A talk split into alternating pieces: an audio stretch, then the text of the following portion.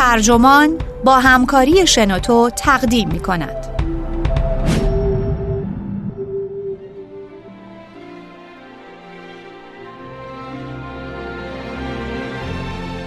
انتخاب های روزمره. سلیقه در عصر گزینه های بیپایان. چگونه می توانیم بین گزینه های مختلف انتخابی خردمندانه داشته باشیم؟ تا به حال پیش اومده برای خرید کالایی به سایتی مراجعه کنید و بعد از خوندن نظرات سردرگمتر بشید؟ آیا شده در رستوران ندونید که از میان اون همه غذا کدوم را انتخاب کنید؟ یا تا به حال شده چیزی رو بخرید و بعد از مدتی با خودتون بگید اون موقع چه فکری کرده بودم که اینو خریدم؟ این نوشتار بر پایه مطالعات روانشناسی و علوم اعصاب راحلهایی برای این گونه موقعیت ها ارائه میده. نویسنده تام واندربیلت. مترجم علی برزگر. منبع نوتیلوس. گوینده مهرنوش پرتوی.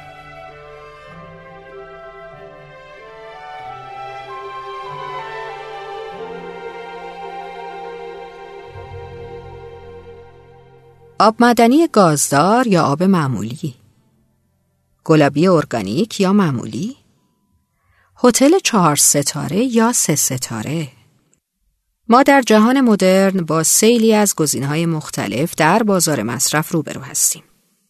و در این حال اینترنت نه تنها فرصتهای مصرف پیش روی ما رو گسترش میده بلکه فرصتهای نو و گوناگونی هم پیش روی ما قرار میده تا متوجه بشیم که دیگران چه چیزهایی رو میپسندند و چه چیزهایی رو نمیپسندند. مثلا بیشتر موسیقی جهان از طریق اینترنت بر روی گوشی هوشمند در دسترس ماست. من چندین سال تا زمان انتشار کتابم با عنوان شاید از این هم خوشتان بیاید سلیقه در عصر انتخاب بیپایان در سال 2016 جدیدترین تحقیقات در زمینه رفتار مصرف کننده رو از طریق علوم اجتماعی، روانشناسی و عصب پژوهی مورد بررسی قرار دادم. حالا برای اینکه به شما کمک کنم تا راه خودتون رو از میان مسیر پرپیچ و خم گزینه های بیپایان پیدا کنید تا خردمندانه و کارآمدتر و با خداگاهی بیشتری انتخاب کنید بخشی از اون تحقیقات رو به صورت فهرستی از توصیه ها خلاصه کردم. اگرچه در این مورد پرسش ها رو هم ذکر کردم این پرسش ها بر پرسش های واقعی مبتنی هستند که در جریان تحقیقاتم با اونها روبرو شدم و بعدها از زبان دوستان و خوانندگان هم اونها رو شنیدم. شب پیش در سایت TripAdvisor در حال جستجو برای یافتن هتلی در شهر فلورانس بودم. چندین ساعت نظرات کاربران رو خوندم. پس از اون نسبت به زمانی که فرایند گزینش رو آغاز کرده بودم به انتخاب خودم کمتر اطمینان داشتم. آیا من در سایت هایی مثل تریپ ادوایزر و یلپ می‌تونم به خرد جمعی اعتماد کنم؟ نخست بیایید عبارت خرد جمعی رو موشکافی کنیم. جیمز سوروویکی در کتاب معروف خودش با عنوان خرد جمعی که در سال 2004 منتشر شده حقیقتی رو مطرح می‌کنه که اغلب نادیده گرفته میشه. این حقیقت عبارت از اونه که در صورتی که اعضای گروهی از یکدیگر مستقل باشند با احتمال بسیار بیشتری به تصمیم مناسب دست خواهند یافت. به تعبیر دیگه جمع در صورتی از بخت بهتری برای تصمیم گیری خردمندانه برخوردار خواهد بود که فقط به همون داده های قدیمی دسترسی نداشته باشه که همه از پیش با اون آشنا هستند. در سایت هایی مثل یلپ، تریپ ادوایزر و آمازون و سایت های دیگه پرطرفدار که ارائه دهنده نظرات و رتبه بندی های کاربران هستند مردم در انزوا عمل نمی کنند. افراد بسیاری دیدگاه اونها رو می خونند. همچنین پیش از اینکه دیدگاه خودشون رو بنویسند احتمالا نظرات افراد بسیاری رو خوندن.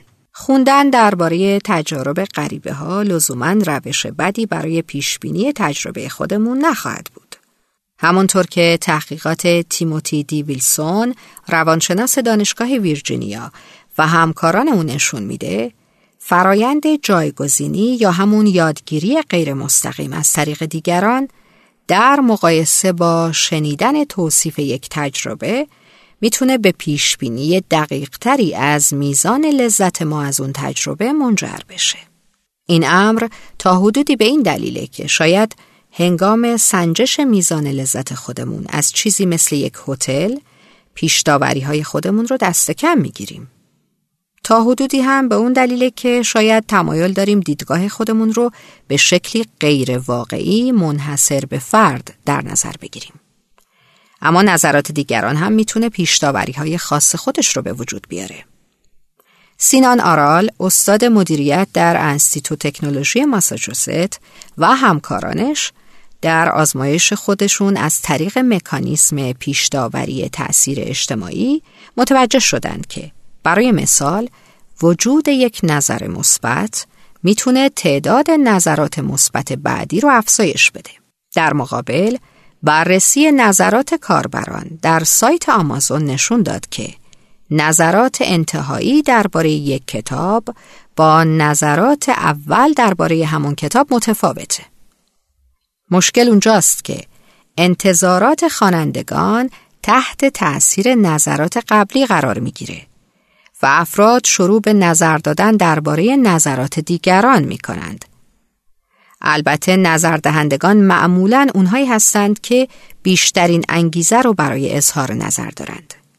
یعنی اونهایی که بهترین و بدترین تجارب رو داشتند.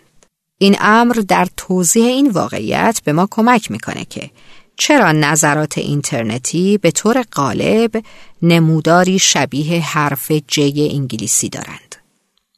این نظرات اغلب مثبت هستند، شیب منفی تندی دارند و در وسط دارای فرو رفتگی هستند.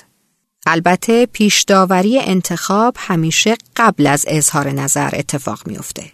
پیشداوری خرید به اون معناست که افرادی که در نظرات از کالایی تعریف کردند معمولا کسانی هستند که قبلا اون کالا رو خریدند.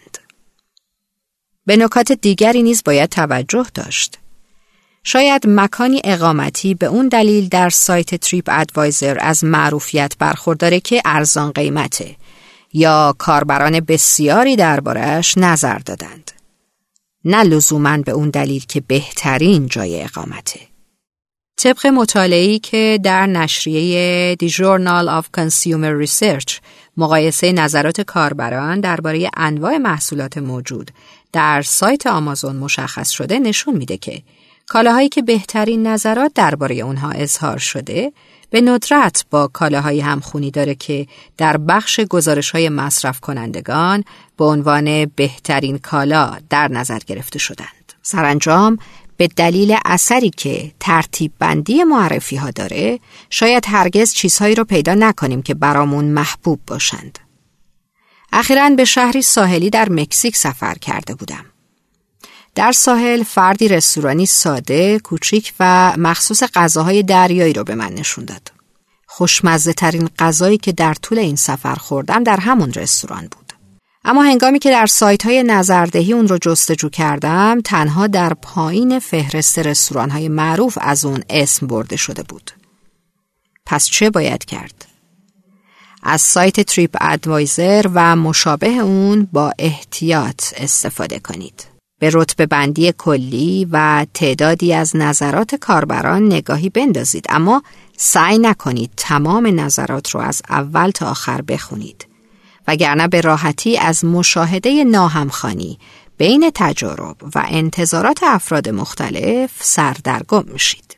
نظرات دارای یک یا پنج ستاره رو نادیده بگیرید و بر روی نظرات میانی تمرکز کنید. یعنی جایی که افراد بدون مبالغه و با صداقت بیشتری در حال سنجش و بیان احساسات خود هستند. بیشتر به عکسهایی نگاه کنید که کاربران گذاشتند، نه به نظرات اونها. به نحوی که خودتون بتونید نتیجه گیری کنید. در پایان به منابع دیگه هم نگاه کنید. خرد جمعی در پیدا کردن مکانهای دنج همیشه موفق عمل نمی‌کنه. من در رستوران وقت زیادی صرف تصمیم گیری برای سفارش غذا می کنم. به نفعی که دوستانم کلافه میشن. چطور می‌تونم به نحوی انتخاب کنم که از اون رضایت خاطر داشته باشم و به طور کلی چطور می‌تونم از تجربه یک وعده غذایی بیشترین لذت رو ببرم؟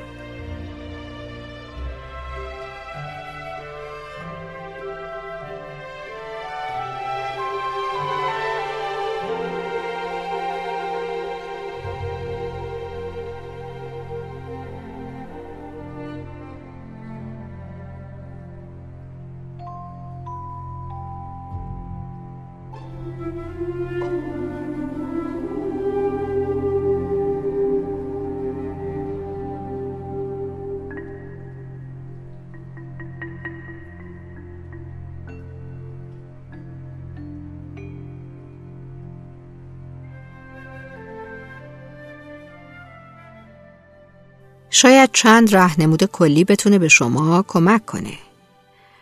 تیلور کوون اقتصاددان پیشنهاد می‌کنه حداقل در رستوران های معروف غذایی رو سفارش بدید که کمتر از همه اشتها برانگیز به نظر می‌رسه. اگر اونقدر بد به نظر می‌رسه حتما دلیل خوبی وجود داشته که اون رو در فهرست غذا قرار دادن. پل روزین روانشناس این راهکار رو پیشنهاد می‌کنه اگر می‌خواهید پیش از غذا لذت بیشتری ببرید، غذایی سفارش بدید که قبلا خوردید.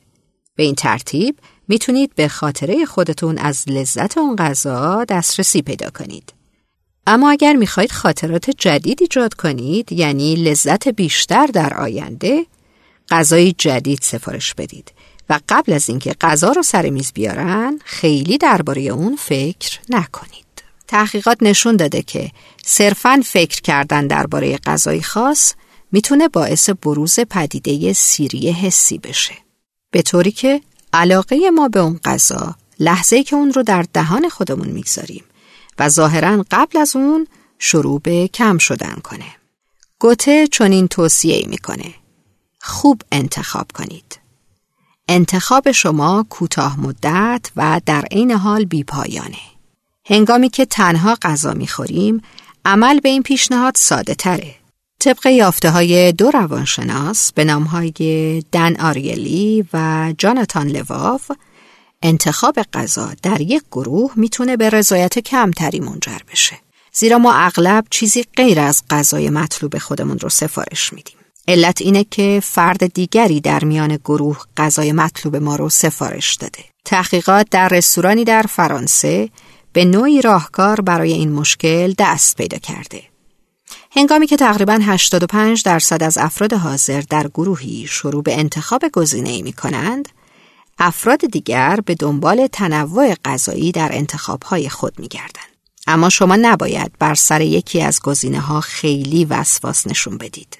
این فقط تصمیمی برای انتخاب غذاست. و از دیدگاه یکی از محققان تغذیه به نام برایان وانسینک ما هر روز دویست از این انتخاب ها انجام میدیم. پشیمانی شما از یک انتخاب غذایی احتمالاً تنها تا زمانی طول می‌کشه که شروع به فکر کردن درباره وعده غذایی بعدی می‌کنید.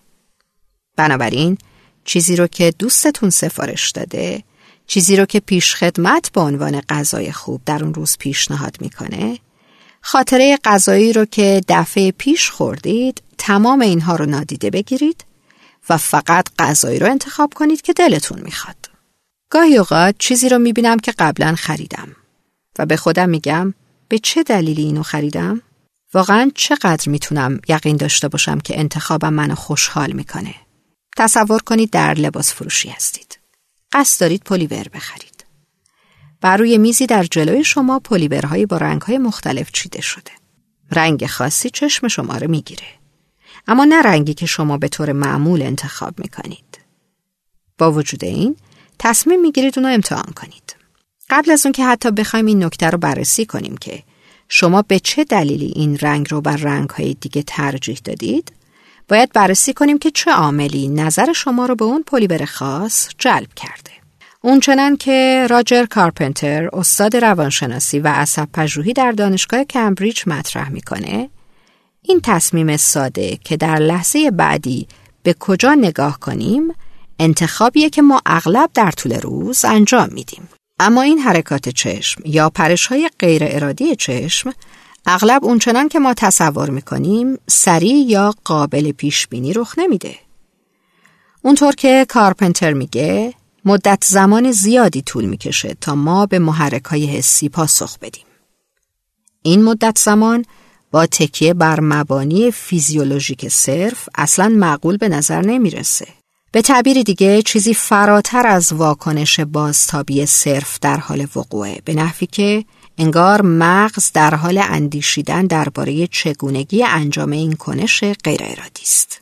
این تنها یکی از عناصر زیربنای نظریه کارپنتره مبنی بر اینکه مکانیسم های عصبی در درون مغز وجود داره که به ایجاد رفتار تصادفی کمک می‌کنه. از دیدگاه او سلول های عصبی در درون مغز احتمالات رو رمز گذاری و با یکدیگر برای تصمیم گیری رقابت می کنند. بنابراین در مورد پلیورها باید گفت که اون پلیوری که نخست دیدید حتی اگر اون پلیوری نباشه که از نظر شما جذابتر از بقیه است شاید صرفاً گزینه برنده رقابت عصبی در درون مغز شما باشه. حال اینکه چیزی قبل از چیزهای دیگه چشم شما رو بگیره به این معنی نیست که اون رو خواهید خرید. اما این مسئله پرسشی رو ایجاد می‌کنه. اگه ما حتی نمی‌تونیم به طور کامل متوجه بشیم که چشم ما در لحظه بعدی به کجا و به چه چیزی و به چه دلیلی نگاه می‌کنه؟ چقدر میشه به عوامل پشت پرده و مؤثر در انتخاب رنگ نهایی اعتماد داشت؟ از دیدگاه کارپنتر این یک فرایند تصادفیه. به نحوی که از انتخاب گزینه های یکسان و تکراری جلوگیری می‌کنه. این ماهیت تصادفی در واقع مکانیسمی تکاملی برای بقا بر طبق سازگاریه. او میگه که برای مثال تولید مثل جنسی رو در نظر بگیرید. نه تنها انتخاب زوج آشکارا فرایندی تصادفیه بلکه تقسیم سلولی و رقابت اسپرم ها برای رسیدن به تخمک هم یک امر تصادفی است. این تصادفی بودن خود به خودی انگار مکانیسمی ماهرانه برای زیستن در جهانی با گزینه های روزافزون رو در اختیار ما قرار میده. فقط اجازه بدید سلول های عصبی شما براتون تصمیم بگیرن. بنابراین شما اون چیزی رو انتخاب می‌کنید که مطلوب شماست. یا اینکه صرفا انتخاب شماست که ترجیح گزینه‌ای بر دیگری رو موجب میشه. این نظریه تاریخچه طولانی در روانشناسی داره و تحقیقی تازه از سوی تالی شاروت و همکاران اون نشون میده که انتخاب شما چقدر می‌تونه تأثیر گذار باشه. در این تحقیق به آزمایش شوندگان گفته میشه که قرار تصمیم گیری زیر آستانه یا نیمه خداگاه اونها آزموده بشه و چیزی که به اونها نشون داده میشه دو مقصد گردشگریه. این نمایش در مدت بسیار کوتاه دو هزارم ثانیه و زیر سطح هوشیاری رخ میده. در اصل اونها تنها رشته های بیمعنی از حروف رو می‌بینند. از اونها خواسته میشه که مقصد مطلوب خودشون رو انتخاب کنند و بعد به اون مقصد امتیاز بدند. اونها چیزی رو که انتخاب کرده بودند بیشتر از چیزی که انتخاب نکرده بودند دوست داشتند. هرچند اون انتخاب رو ناآگاهانه انجام داده بودند. بنابراین همونقدر که می‌خوایم بدونیم چه چیزی رو دوست داریم مایلیم فکر کنیم که می‌دونیم که چه چیزی رو دوست داریم. انتخاب پلیور مناسب غالبا عملی انجام شده است. انتخاب شما اون رو مناسب جلوه میده. اگه اون انتخاب در پایان شما رو خوشحال نمی‌کنه و ناراضی هستید این حق شماست که از انتخاب تصادفی بیولوژیک ناراضی باشید و اون رو سرزنش کنید. فردی که در محل کار در کنار من در اتاقکی میشینه عادت عجیبی داره. او به دقت کارهای مختلف منو تقلید می‌کنه. تا حدودی شبیه من لباس میپوشه. مثل پیراهن من رو میپوشه. همیشه فیلم هایی رو در سینما می‌بینه که من دیدم یا با همکاران دیگه درباره کافه جدیدی صحبت می‌کنه که او دوست داره در حالی که در واقع من درباره اون کافه به او توضیح داده بودم. چرا این مسئله انقدر ناراحت کننده است؟ من برای رفع اون چه کار می‌تونم بکنم؟ چنین به نظر می‌رسه که شما گرفتار منحنی شدید که اصطلاحا تمایز مطلوب نام داره. طبق این نظریه که نخستین بار مارلین برویر روانشناس اون رو مطرح کرده وجود آدمی صحنه کشمکش دو انگیزه ناسازگار و متناقضه. نیاز به وابستگی و نیاز به تمایز. در این مورد شما از پیش به گروه اجتماعی وابسته هستید یعنی شرکتی که برای اون کار می‌کنید. بنابراین به طور ویژه خواستار هیچ گونه وابستگی بیشتر نیستید. شما حالا نیازمند روش هایی برای اظهار شخصیت خودتون در درون اون گروه هستید. مثلا با انتخاب های خودتون از میان مدهای رایج، سلیقه خاص خودتون در انتخاب قهوه یا اشکال دیگه سرمایه فرهنگی. همکار شما با تقلید از رفتار شما حس شما از متمایز بودن خودتون رو کم می‌کنه. البته مطلوب بودن می‌تونه افتخیز هم داشته باشه. یعنی دچار نوسان هم بشه. اگه به تازگی به این شرکت اومده بودید شاید در پی اون بودید که خودتون رو با بقیه سازگار کنید. اما اگه شرکت به صورت یکجا در حال اخراج کارمندان بود شاید در پی راههایی بودید که خودتون رو متمایز و متفاوت جلوه بدید. تحقیقات روانشناس اجتماعی هازل روز مارکس و همکاران او در دانشگاه استنفورد نشون میده که گرایش به استفاده از انتخاب به عنوان ابزاری برای انتقال تمایز اجتماعی در میان طبقات متوسط که احتمالا شما هم جز اونها هستید بسیار شایع تره. در مطالعی که در نشریه The Journal of Personality and Social Psychology منتشر شده محققان دو گروه رو انتخاب کردند. آتش نشانان و دانشجویان مدیریت. بعد از هر یک از اونها خواستند تصور کنند که دوستشون درست همان خودروی اونها رو خریده. گام بعدی این بود که احساسات خود رو درباره آگاهی از این موضوع توصیف کنند. واکنش های مثبت مثل این جمله چه خوب باشگاه خودرو سواری درست می‌کنیم رو بیشتر آتش نشانان مطرح کردند. در حالی که واکنش های منفی مثل این جمله احساس می‌کنم به من خیانت شده رو اغلب دانشجویان مدیریت ابراز می‌کردند. محققان بر این باورند که طبقات کارگر انتخاب رو فرصتی برای اظهار وابستگی می‌بینند. در حالی که اعضای طبقات متوسط همون انتخاب رو تهدیدی برای بی همتایی خودشون در نظر می‌گیرن. با وجود این باز هم جای امیدواریه. همیشه راهکاری برای حفظ غرور ما وجود داره. اما در مورد اون همکار اعصاب خورد کن چه باید کرد؟ به جای اون که احساس کنید تهدید میشید، می‌تونید تقلید او رو صرفا نشانه مهم بودن خودتون به شمار بیارید. یا می‌تونید کمی بیشتر ماکیاولیوار رفتار کنید. یعنی اونو با پیشنهادهای نادرست سرگرم کنید. رستوران های پیشنهاد کنید که ارزش رفتن ندارن. فیلم هایی رو توصیه کنید که ارزش دیدن ندارن. و با خوشحالی شرورانه ای تماشا کنید که اون چطور تلاش می‌کنه از سرمایه فرهنگی مسموم شما بهره برداری کنه. به تازگی با مردی آشنا شدم که برخلاف من به هنر معاصر علاقه ای نداره.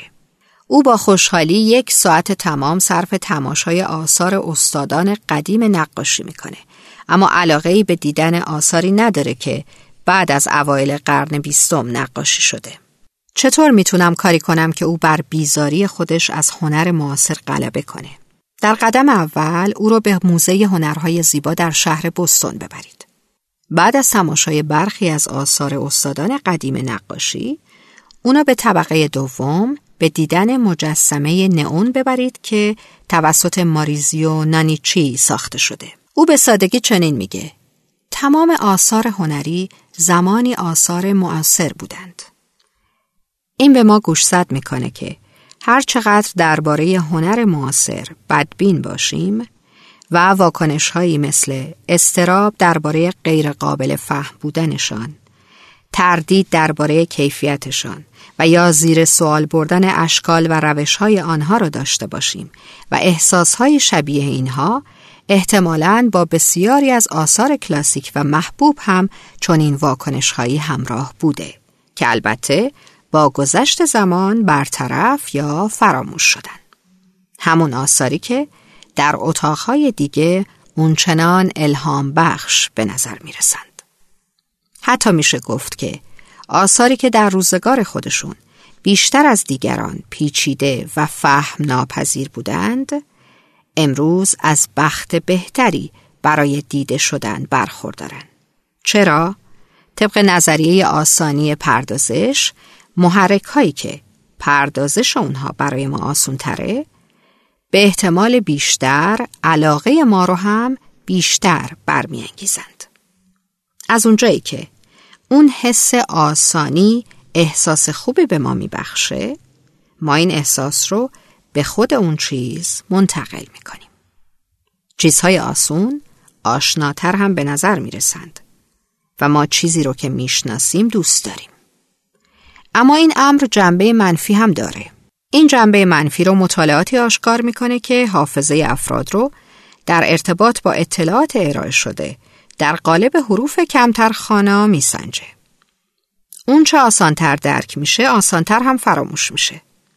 تعداد فراوانی از آثار هنری زیبا و دلفریب وجود داره که تماشای اونها خوشاینده و به ندرت به یاد میمونند. اما آثار لوسیان فروید به راحتی فراموش نمیشه. با وجود این شما می‌تونید با چند راهکار مفید به مرد مورد علاقه خودتون کمک کنید. شاید چند ترفند از روانشناسی تجربی به حل مشکل شما کمک کنه. یکی از ترفندها اینه که قبل از رفتن به نمایشگاه هنر معاصر از او بپرسید که یک سال بعد وضعیت زندگی خودت رو چطور تصور می‌کنی؟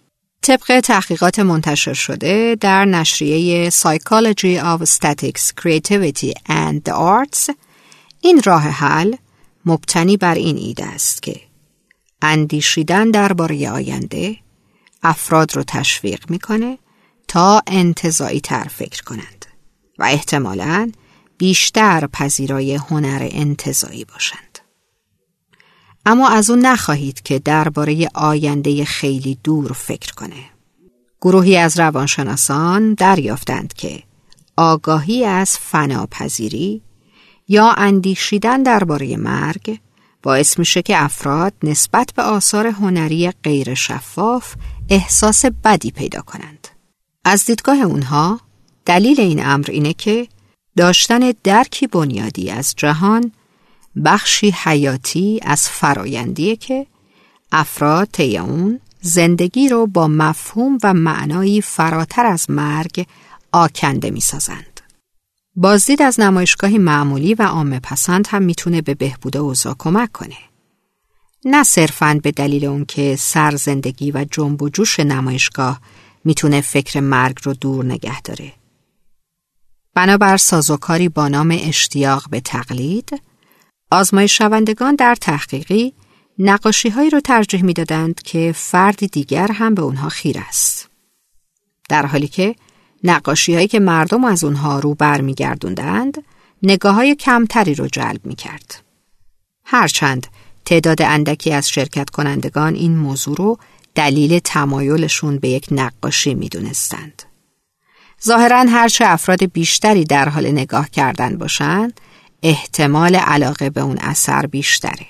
همچنین همونطور که تصویربرداری از مغز به روش fMRI نشون میده فراموش نکنید که علاقه و نفرت می‌تونن در ناحیه های مشابهی از فعالسازی عصبی جای بگیرند. گاهی اوقات نفرت بدیهی ما صرفاً واکنشی شدیده که به طور نادرست تفسیر شده. حداقل در فیلم های نوجوان پسند دهه 1980 فراوان اتفاق میفته که دختری به شدت از پسری متنفر بوده اما واقعیت این بود که نمی‌تونست به اون پسر فکر نکنه تا پایان فیلم هم اون دو عاشق همدیگه می شدن.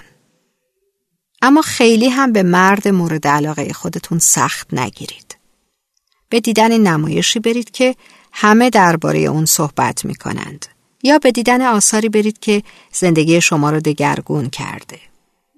شاید این کار زندگی او رو دگرگون نکنه اما ممکنه که شیوه نگرش او به امور رو دگرگون کنه.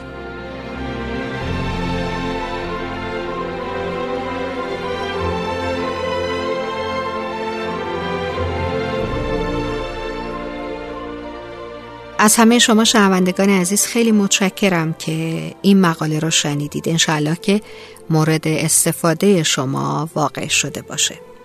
شما عزیزان هم اگر مقاله جذابی در نظر دارید یا در جای مطالعه کردید که علاقمند هستید با شنوندگان دیگر در سایت شنوتو. اون رو در میون بگذارید. خواهش می‌کنم پادکست صوتی مقاله مورد نظر را آماده بفرمایید و در سایت شنوتو قرار بدید. سپاس